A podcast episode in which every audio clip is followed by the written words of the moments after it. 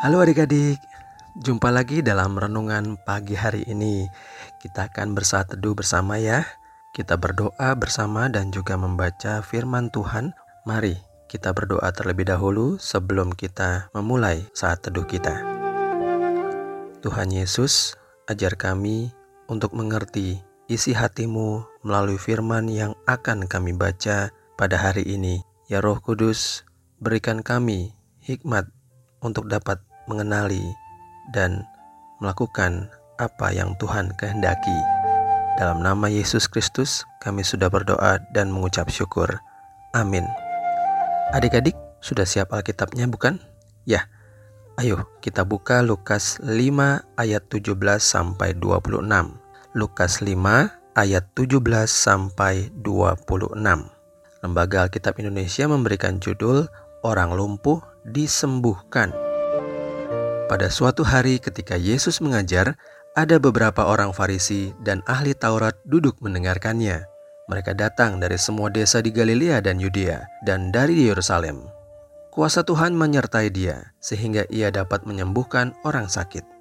Lalu datanglah beberapa orang mengusung seorang lumpuh di atas tempat tidur.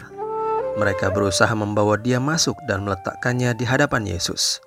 Karena mereka tidak dapat membawanya masuk berhubung dengan banyaknya orang di situ, naiklah mereka ke atap rumah. Lalu membongkar atap itu dan menurunkan orang itu dengan tempat tidurnya ke tengah-tengah orang banyak tepat di depan Yesus. Ketika Yesus melihat iman mereka, berkatalah ia, "Hai saudara, dosamu telah diampuni." Tetapi ahli-ahli Taurat dan orang-orang Farisi berpikir dalam hatinya, "Siapakah orang yang menghujat Allah ini? Siapa yang dapat mengampuni dosa selain daripada Allah sendiri?" Akan tetapi Yesus mengetahui pikiran mereka, lalu berkata kepada mereka, "Apakah yang kamu pikirkan dalam hatimu? Manakah lebih mudah, mengatakan dosamu sudah diampuni, atau mengatakan bangunlah dan berjalanlah?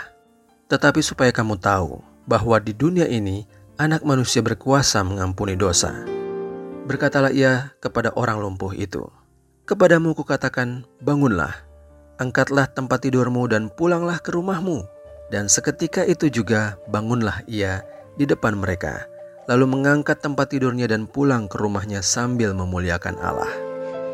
Semua orang itu takjub lalu memuliakan Allah, dan mereka sangat takut.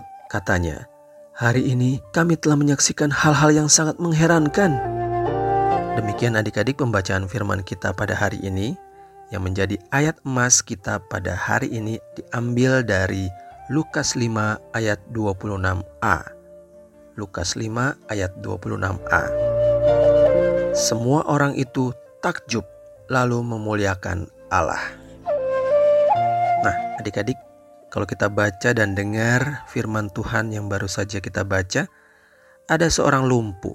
Ia berbaring di tempat tidur dan sudah pasti kakinya tidak bisa berjalan. Tapi ada teman-temannya yang ingin dia sembuh.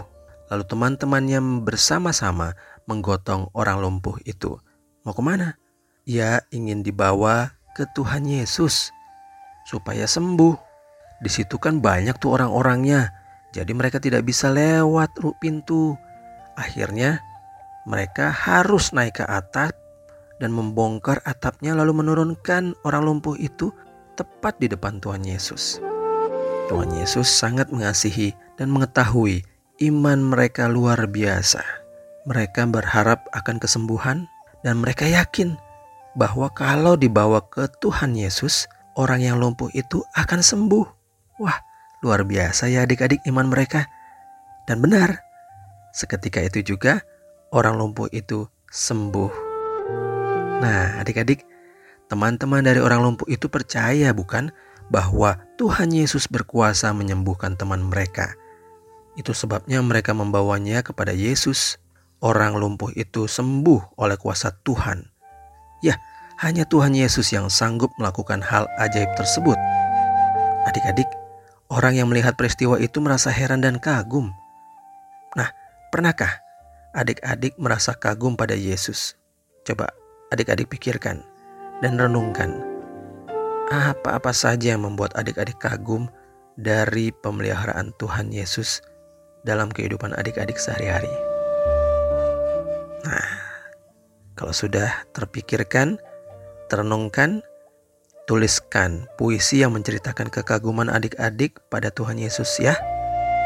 Tuliskan dan kemudian bagikan kepada orang-orang di sekitar adik-adik, kepada kakak, adik, atau juga kepada orang tua, mama, papa, atau kepada guru sekolah minggu adik-adik.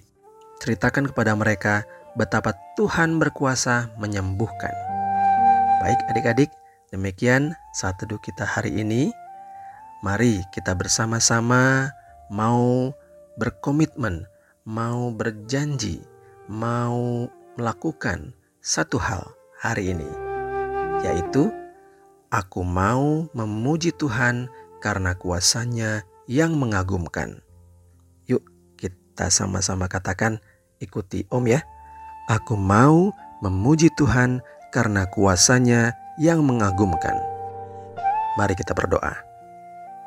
Bapa di surga, kami bersyukur untuk kuasa-Mu yang selalu membuat kami kagum dan memuji nama Tuhan. Ajar kami untuk memuji Engkau setiap waktu. Dalam nama Tuhan Yesus, amin. Demikian saat teduh kita hari ini adik-adik. Sampai jumpa besok ya. Dan tetap lakukan hal yang baik dan selalu bagikan betapa Tuhan berkuasa menyembuhkan kepada siapa saja yang adik-adik temui. Sampai jumpa.